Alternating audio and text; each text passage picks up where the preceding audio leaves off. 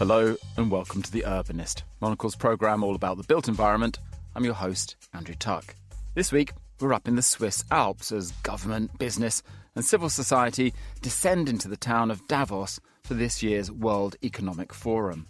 With more than 80% of global GDP generated in cities, it's crucial that urban leaders are involved in the conversation to ensure a more sustainable, resilient future the level of thinking and dialogue that's happening here, I think, is something that is unparalleled anywhere else. We'll hear from the CEO of Hines, Laura Hines Pierce, about how real estate sits at the intersection of all the trends happening globally. Then we turn to our roads and talk about mobility with Spain's former Foreign Minister, Arancha Gonzalez, and decongestion with Dallas Mayor Eric Johnson. Plus, we sit down with Pritzker Prize winner Francis Kéré about blending tradition with modernity and the importance of having a sense of place in every project. It's about uh, knowledge, ancient knowledge. It's about tradition. It's about experience in making things. And that is what is important to me to always pay attention to places. And we'll hear how Danish manufacturer Velux is putting community building first and taking a human approach to what makes a home. That's all coming up in the next 30 minutes, so let's cross over to Davos and join Monocle's Carlota Rebelo for today's episode. This is The Urbanist.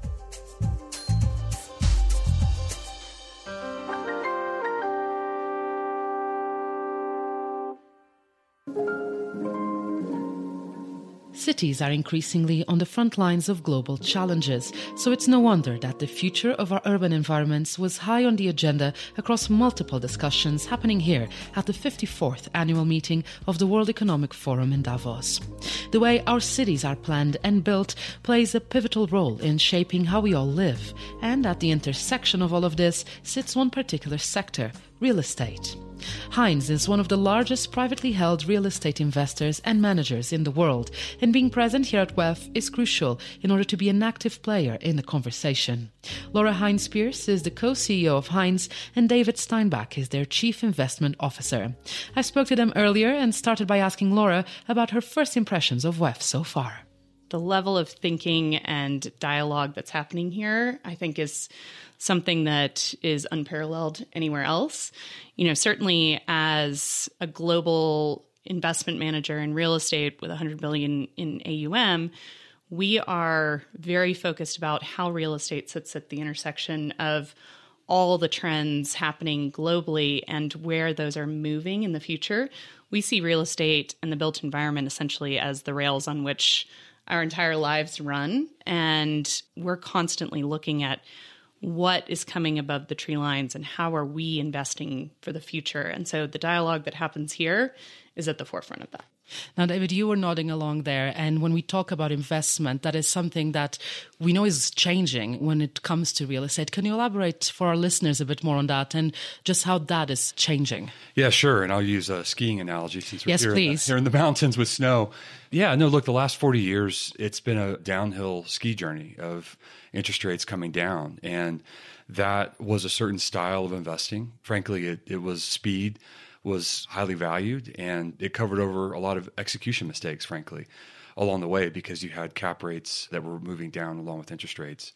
Now, in this new environment that we're in, I would describe it more as cross country skiing, where even if rates tick down a little bit, we're in a higher for longer, much different environment than we were before. And so, in our minds, that style of investing is different and moving from the search for beta to the search for alpha generation. Alpha generation for us is local execution in real estate. And that's hard work, but those that have great operating platforms can do that really well. Now, there's been a bit of conversation that has moved on since the pandemic about, you know, the future of our downtowns and how really, of course, the real estate market took a hit as people retreated and then everyone is still kind of figuring out where we are, even though it already feels like a lifetime ago.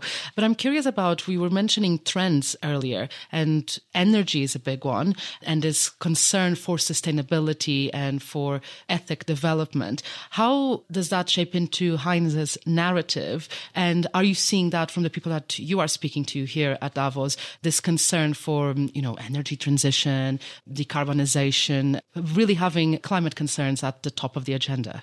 This is absolutely a moment for our built environment, for our cities, for our urban centers to rethink how they are coming together for the next 50 years, for the next 100 years. And that creates an opportunity. While it's been a moment of challenge, I think it's also an opportunity. And, you know, as Hines, we've always had sustainability at the forefront of who we are. My grandfather, our founder, was a mechanical engineer by trade. And that's something that's really built into our DNA. And so we are constantly thinking about how we're moving the industry in that direction. We've committed to a net zero 2040 operational zero carbon for our portfolio and you know are really now taking it a step further to look at the embodied carbon of real estate and bring that into you know our development expertise as well.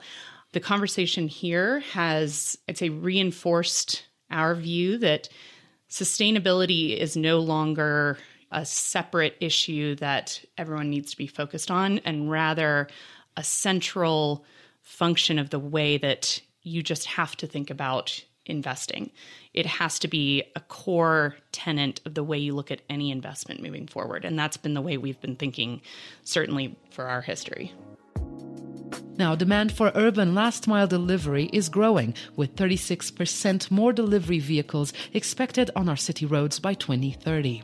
This means cities are working hard to reduce emissions and congestion, working on better mobility solutions, as Arancha Gonzalez, Spain's former foreign minister, told me. Yeah, huge dialogues on decarbonizing the automobile sector with this idea that it's not just about the vehicles themselves, but it's about the whole of the value chain. And that is not just about the manufacturers, but that it is about ecosystems.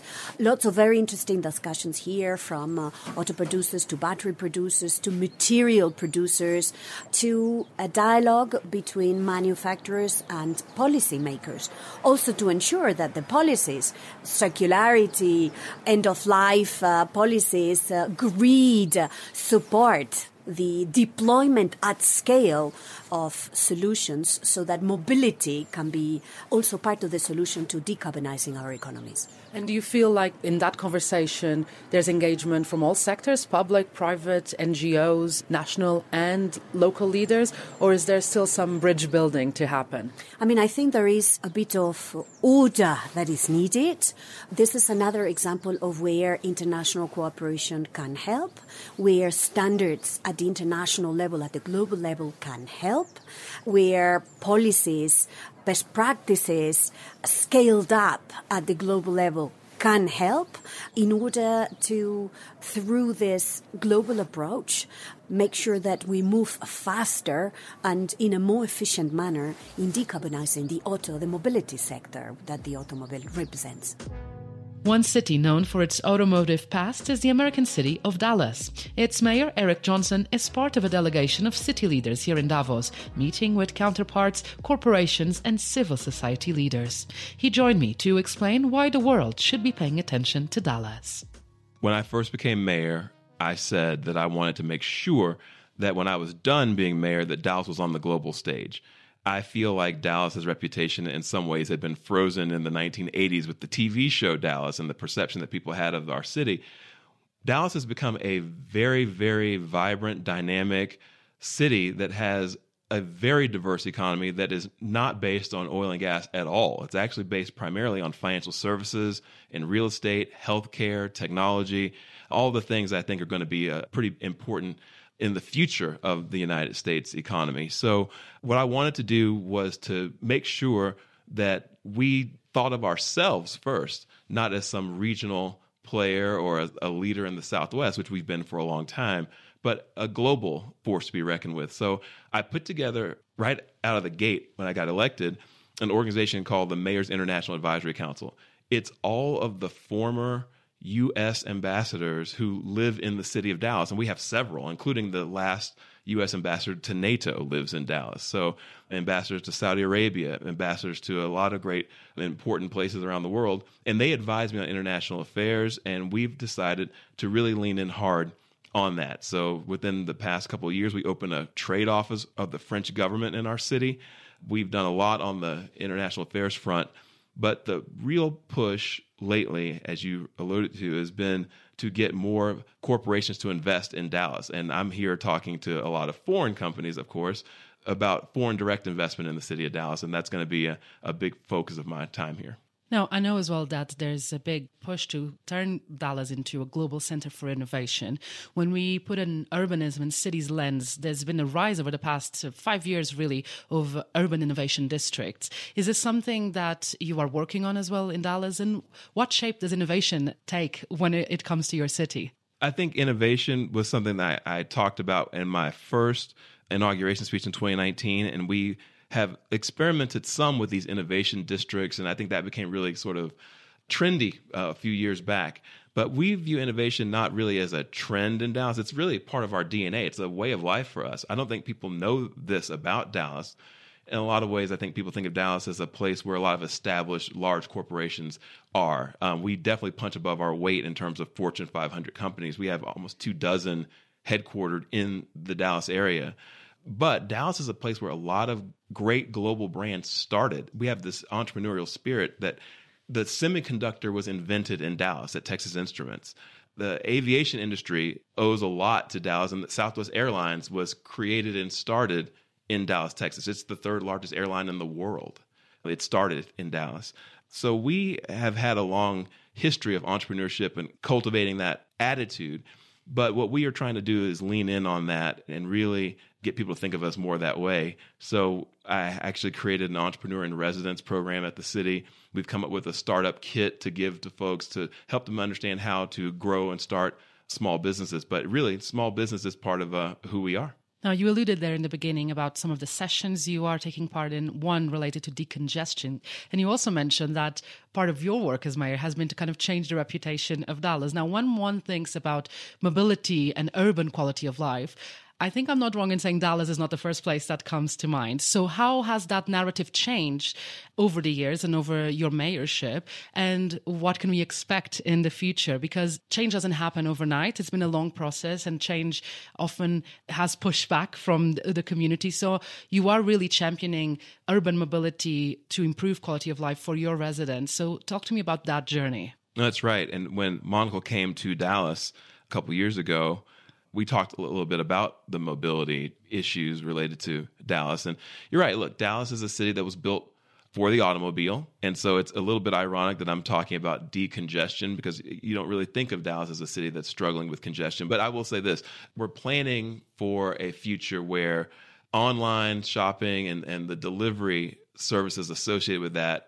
are going to play a greater and greater role in creating more congestion. We're finding more vehicles are on the road now to satisfy everybody's demand for Amazon and online shopping and in grocery shopping and all those types of things. But looking back on the conversations we've been having, you know, Dallas is a city that was built for the automobile and it's almost 400 square miles. I mean, it's a very large landmass. And so people have lived far apart for a long time.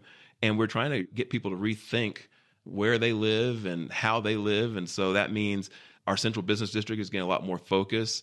We want people living closer to where they work. And that's what we're finding younger people want anyway. And we're finding that's what the folks from places like, you know, Goldman Sachs is investing $500 million in a new downtown campus. They wanted it downtown. It's 800,000 square feet. It's going to be open in 2027. They're building it for their next generation of bankers who are saying, we want to live in a place like Dallas where we get that quality of life, that value, but we don't want to be in a suburban office park. We don't want to be in some outer ring suburb. We want to be in the heart of the city where we can walk to a basketball game, we can walk to a, a bar or restaurant, and then we can walk upstairs to our condo or apartment.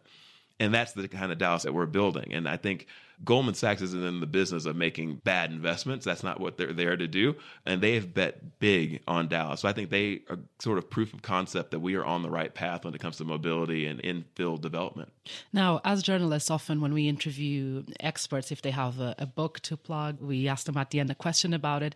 Being a mayor, this is your chance to give me the pitch for your city. So for listeners who might not be convinced by what we just discussed, which should be enough to uh, be a testament to the quality of life in Dallas and the forward looking way you are approaching building the city. What is the pitch for Dallas then for those who have never visited? Only top 10 city in America with three consecutive years of declining overall violent crime. The Dallas area created more jobs last year than 46 states in the United States. So just our area created more jobs than all but four states in this country.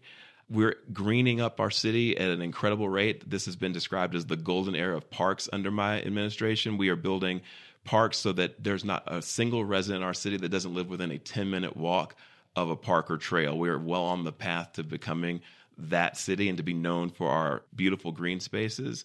It's a very friendly city with a can do attitude. Again, having two dozen Fortune 500 companies, I think, says a lot about those companies are moving their operations to Dallas. And they couldn't do that if they didn't have a place where they could sell to their employees. They wouldn't make their employees upset by moving them to some place where they wouldn't have a higher quality of life. And so we're very proud of the environment that we've created in Dallas for folks to work, but also for them to play and to enjoy life. So, very, very proud of the work we've done. We've got an incredible airport that is very, very busy. It's the second busiest airport in the world. So very easy to get anywhere in the United States from Dallas, either coast, South America, Central America, Canada, North America, and then we have nonstop flights pretty much everywhere in the world you'd want to go. So it's just a wonderful place, and I think everybody should come give us a look and come visit. Combining tradition and modernity can be a great way to achieve innovation while retaining a strong local identity. This is just one of the guiding principles behind the work of Pritzker Prize winning architect Francis Kéré. He joined me a bit earlier to talk about building culture and creating something with local materials and people. For me, a place has a very important role in my approach in architecture. First, because of a tradition a place exists. And so if you want to succeed in this place, you're going to take under account the tradition, the culture. So if you absorb, if you understand this and learn from it and just let it become part of the construction, the building, the design, then you're going to succeed because you're building for people. And talking about people, it's about culture, it's about the place, it's about the territory, you know, it's about uh, knowledge, ancient knowledge. It's about tradition. It's about experience, you know, cumulated experience in making things. And that is what is important to me to always pay attention to places. And it's not just tradition here in terms of the end result of how the building or the structure might serve its purpose yeah. to the community, but also from the very beginning of the project to involve local community in yeah. the building process, use local materials. Yeah. That all plays into this narrative. Oh, yeah, of course. It's about participation. So if you get people be involved in the project, they feel it is their project. They will take easily ownership of the project rather than if you just come and you let it fall down like it's coming from the sky, you know? So like a parachute. I don't know if you could just use this word. And that is why it is really key to get people be part of a project from the beginning, through the conversation, through explaining the project itself, and getting them involved as far as possible in the design. But later, if you get people be involved in the making to create something that they're going to use later, then that is the best way to serve humanity. Now, you were talking here today about kind of the duality within you, looking at your roots in Burkina Faso, but how you, as an architect, are a product of Western upbringing and education, and kind of trying to combine those two at the beginning of your career, but I would assume still now, uh, sometimes that duality might still play a role. So, talk to me about, you know, that challenge, I guess, of applying Western knowledge and techniques back home and how actually that can be an advantage because of your privileged standpoint of understanding both sides rather than for a lack of a better word, a Western foreigner being dropped in in a random location without an understanding, a deeper understanding of place. Yeah. So my education in the West is due to the fact that in Burkina Faso there was no architecture school. And education in the West means you have very old and important structures that can just give you the tools of an architect, the training, the solid, a very good training. This training is also universal, basically. From the ground, architecture training is giving you a broader view on design. And now, if you come from a place like I'm coming from, Burkina Faso, where climatically you have other conditions than in the West, where economically is a total different conditions, and also socio-culturally is a very different situation than in the West, you're going to adapt. And that's what I have done.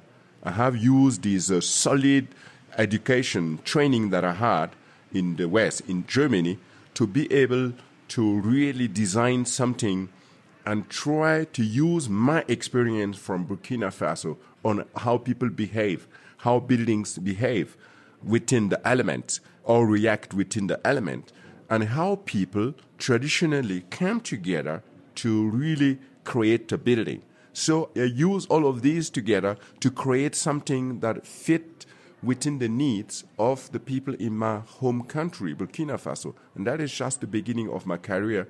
And that's why it doesn't look like uh, something foreign coming from outside, but it's looked like it was done by the people for the people because I involve them from the beginning of the work these principles of your practice are not just, of course, exclusive to the projects we've discussed so far, but guide your whole working philosophy. And one of the projects that I guess put you on the map in the West was when you were asked to do the Serpentine Pavilion in London. And of course, the Pritzker Prize then came. The Dow here at the World Economic Forum were one of the Crystal awardees. And I guess I'm curious about, you know, the role that Western recognition between inverted commas here and those prizes mean for you in the sense of amplifying your platform? Yeah. What can you do now that you are a Pritzker Prize winner that you weren't able to do before? So uh, let's say my work begins, let us call it very modest. Very modest because I started to build as a student. So it was not easy at all. So in this situation, I succeeded with the first building, but I keep using my capacity, my competence, and my uh, skills for the benefits of my people in the village, creating many, many other infrastructure. And suddenly I start to really be asked to do some work, first installation like you call it, the serpentine. But uh, I also did some work in the US, and so it has arose a certain visibility at the beginning, I would go everywhere where you call me, and it was a passion to share, but also it was connected to looking for chances to be able to do more. And so you're going to run too much and even be involved in some projects that are taking a lot of time. And now with the Pritzker, it is giving me just a big encouragement to keep going, to do what I'm doing, really, because it says what you're doing is good keep doing it, but at the same time, it is giving me the chance to choose. You know, I'm not going anymore everywhere, so I just do project when they are relevant to me, relevant, and so it gives me a way to choose and not to try to be everywhere, which is taking too much energy and time. So Pritzker has given me a chance to choose, but also a chance to be visible, but to see people coming to me with a different request than before.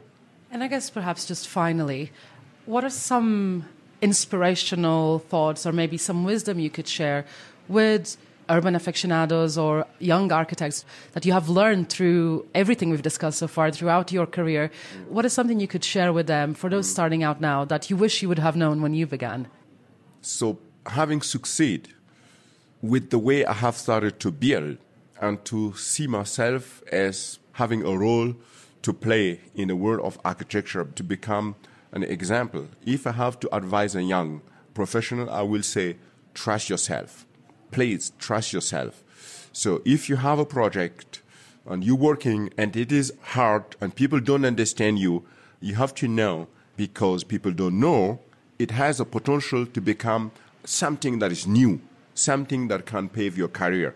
So be resilient, keep pushing. It is easily said, it is hard, but at end of the day, it pays because your effort will see shown success. In the world, there is a lot of people looking for new ideas, for fresh ideas, and if you keep pushing, they will soon discover you. That's what I have done. I came from a very little village in Gando. I started to build for this community. I didn't give a shit to even finish my study. Really, I wanted to stop because I had a big heart for my community. And I just did it. And nowadays, the world has recognized my work. And that is a great thing to really share with other people and encourage people. Go ahead. Don't give up. Be resilient. Try to innovate. Don't follow the mainstream. If you do so, you are many, many doing the same thing. And then you will never succeed. One company that is also putting community building in focus is the Danish manufacturer Velux, a concept that has become reality through a new initiative called Living Places. I sat down with Velux's CEO Lars Petersson to learn more about the project. I mean, we wanted to showcase what can be done already using existing technology, and there was from the beginning a community sense. How do you build a community? How do you build very sustainable? How do you build with a third of a carbon footprint? But how do you do that in a healthy way, which brings health to people? So bringing fresh air, bringing light into the construction. So we had a more holistic approach than others have done. And why are we doing this? Well, we want to inspire people to build better. This was a new build project, but the next project we'll do will about renovation or refurbishing or repurposing using existing structure. That's sometimes the most sustainable option is actually use something already existing. So the idea was just to showcase the world what can be done with present technology if you allow the architects and the engineers the time to do it in a beautiful way. Now, there was a few uh, core principles that emerged from when you were describing the work. Of course, sustainability, but also this idea that affordability and also being flexible and the mm. idea that if you are making a place and building a place that is meant to be someone's home that they need to be proud of and they need to be able to grow with it mm. so why were these some of the key pillars when approaching this project yeah we try to look about ourselves from a consumer point of view, from a homeowner, for anyone you know playing or working or living under a roof. And this uh, industry we're part of the construction industry doesn't always look from that angle. And if you take it from that angle what do people need? They want beauty they want health they want flexibility in their living. Of course they also want affordable buildings when young people move to the cities and they want something which is truly sustainable in its true sense of the world. So that is why we came up with these criteria. It's actually quite obvious if you take it from a human centric point of view, from an end user point of view and that's where we started and that's actually what leads us. That's our purpose is to take it from a end user point of view. Well you mentioned then the human side of things and this is anchored on community. And when we talk about urban living and quality of life those seem to be key focus points for velux as a company not only in this project but beyond. How are you addressing then that sense of community of belonging in the work that you do we try to show here, and I think it's so fundamental. You know, I brought my uh, kids to this, and they were 26 and 29, and we came there with their, you know, loved ones, and said, "I, I want to live here," you know, and you should be there, mom, and I should be here, you know, and that's something so fundamental. I think we want to be part of a community, we want to be part of something, and we just want to show how that can be done and inspire others to do that, and that can sometimes be missing in the built environment. So that is why we did it. Now, you are taking this project of living places to Ukraine as part of a partnership. Tell me a bit more about that announcement. So it's SOS Children Villages who, have a project in Ukraine. We, of course, we have staff in Ukraine. We have a team there since a long time. They will be there forever. You know, we were there to stay. So we wanted to use our expertise. This project we did in Copenhagen, it's open source. I mean, we want to inspire others. We have already two building companies who are taking that source and taking it into their country. So we wanted to help SOS Children Villages on their quest to find housing for destitute children in Ukraine, there is a huge need. but we also know from our Ukrainian staff that they want to build their country back better. So build it in a sustainable way, in a very affordable way, in a very community way. So we are offering our technology and our help. And finally, we put the spotlight on Mongolia and its capital, Ulaanbaatar. As a traditionally nomadic country, the rise of urbanization has posed a particular challenge for its people. But by putting building culture at the forefront of national identity, it has been able to create thriving living spaces. Nomin Chinbat is Mongolia's Minister of Culture, and she told me all about this duality. Obviously, as a country, we're known as nomads. However, within the last 30 years, we've actually moved being just a nomadic country into urban and uh, even more than actually really a metropolitan city. But because of the fact that there's about 3.5 million people, about 50% lives in one city. It probably will show you how incredible fast move it has been. One of the things as well that came out was this idea of embedding culture, not only into urban planning itself, but also in some policy decisions. Talk to me a bit more about that movement, and you mentioned the culture pass, but this idea that culture and creative industries really can play a role not only in Ulaanbaatar, but in other cities to help promote this community feeling. So, actually, culture is something that connects people, and the livable environment, being community, is really connecting people. So, in anything, you have to have culture at the heart of the policy making. As a country, we have an extremely strong history, and then on the other side, our cultural heritage is incredible. So making cultural heritage available to everybody, especially young generation, is key policy for Mongolia. And uh, making sure that future creators, we believe actually everyone is a creator. We believe everybody is productive in that sense. So making available of our heritage, making available of our traditional way of life, and creating new industry out of it is what is going to drive our nation in the future and then also put Mongolia on the map on the world. We are here at the Davos Baukultur mm-hmm. Alliance, and you talked today about this building culture and how actually, when it comes to Mongolia, it is highly connected to national identity and the pathway to creating thriving living mm-hmm. spaces. Mm-hmm. Could you elaborate on that? If you think about it, when people think of Mongolia, they usually pops up uh, word Chinggis Khan, who was at that time inventor, at that time actually diplomat. So for us uh, in the future, uh, country which is quite dependent on one industry, which is mining, in order for us to diversify away and then also bring uh, new uh, industries, what really is the center is the culture. And then building on culture and uh, actually making sure introducing our country through culture to the rest of the world and that leads to tourism industry. All of this is all interconnected and uh, brought together uh, lives to people one other thing that also came out related to this idea of, you know, not only making these global connections, but also showing uh, Mongolia's urban prowess to the world was also Ulaanbaatar just this December being added to the UNESCO Creative Cities Network. Talk to me about the power of being in this network and what does that mean for the city practically? What are you able to unlock by being a member? Yeah. As a country, we're actually very much evolved and uh, also centered around our folk art, arts and crafts, and culture. And being part of UNESCO's network uh, of cultural city is highlighting us to the world. Uh, to be honest with you, if you think about it, when there's a dialogue goes on, understanding each other's culture comes up. And once you understand each other's culture, there is a friendship, there is a, a, network goes on. So using platforms like UNESCO, it is important for us to showcase our country, our city, and then on the other side, draw a lesson from what they have already learned, and then bring a network of expertise to our country and use from that network and improve our livable spaces. And the fact that our country is very much centered around culture, arts, and crafts, it is uh, imperative for us to make sure that it is known to the world. Now, it's clear that cities can lead impactful transformation on the future of our world.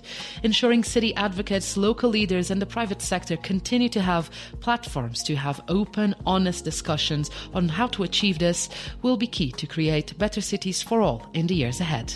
For Monocle at the World Economic Forum in Davos, I'm Carlota Rebelo. Thank you, Carlota.